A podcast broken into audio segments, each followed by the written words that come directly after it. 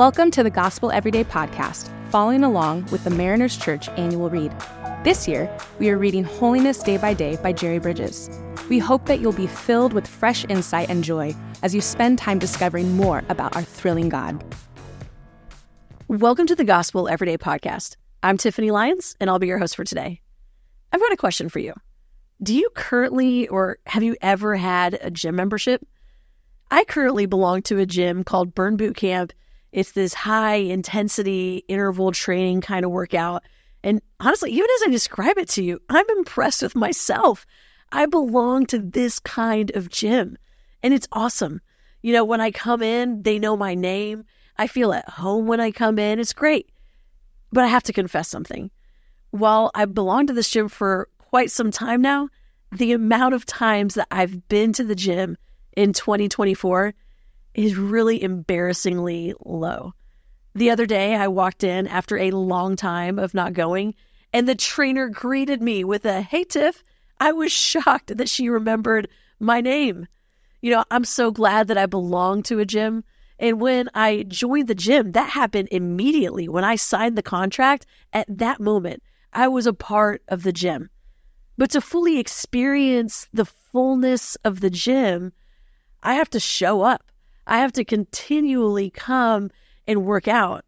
While on the other hand, there's no way I could ever show up to that gym and work out without being a member. They have to both coexist. The membership, it was automatic, but the showing up and the working out, it's continual.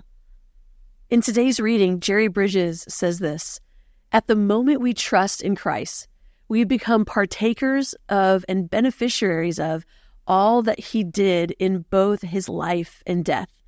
We're united to Christ, both legally and vitally. We cannot distinguish between two aspects in this way. Our legal union with Christ entitles us to all that Christ did for us as he acted in our place as a substitute. Our vital union with Christ is the means by which he works in us by his Holy Spirit. The legal union refers to his objective work outside of us that is credited to us through faith. And the vital union refers to his subjective work in us, which is also realized through faith as we rely on the Holy Spirit to work in and through us.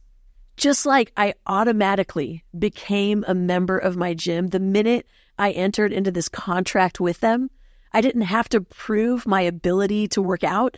I didn't have to prove that I could run a six minute mile, which I can't. I didn't have to show them how much weights I could carry. I didn't show them how many sit ups I could do, how many pull ups I could do for them to then see if I was good enough to join the gym. No, I just signed on the dotted line and I became a member of the gym. It wasn't at all dependent on my ability to work out. When we step into a relationship with Jesus, the same beautiful thing is true. Jerry Bridges says this Have you ever thought about the wonderful truth that Christ lived his perfect life in your place on your behalf? Has it yet gripped you that when God looks at you today, he sees you clothed in the perfect, sinless obedience of his Son? My prayer is that this encourages you today. Because no matter what you did today, no matter what you thought yesterday, no matter how you treated your kids or if you were short with that person at work, whatever it might be, the God of the universe looks at you.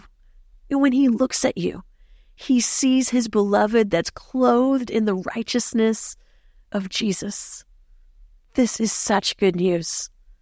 So, we are justified. As Jerry Bridges says in today's reading, we are legally united to Christ. But this is just one part of this beautiful promise that God has for us. He also wants to do a work within us. Hebrews 3, starting in verse 12 through 15, says this See to it, brothers and sisters, that none of you has a sinful, unbelieving heart that turns away from the living God, but encourage one another daily, as long as it is called today so that none of you may be hardened by sin's deceitfulness. We have come to share in Christ, if indeed we hold our original conviction firmly to the very end. This is the word of the Lord. So, if we're already viewed, if God looks at us as righteousness because he sees the righteousness of Jesus on us when we step into a relationship with him, why these verses?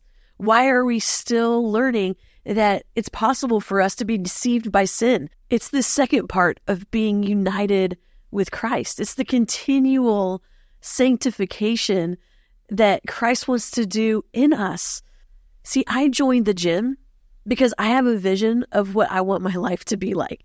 I want to be healthy. I want to be active. And just joining the gym is not enough. I need to actively pursue health every time I show up, every time I work out, every time I do that. What am I doing? I am actively pursuing that healthy lifestyle.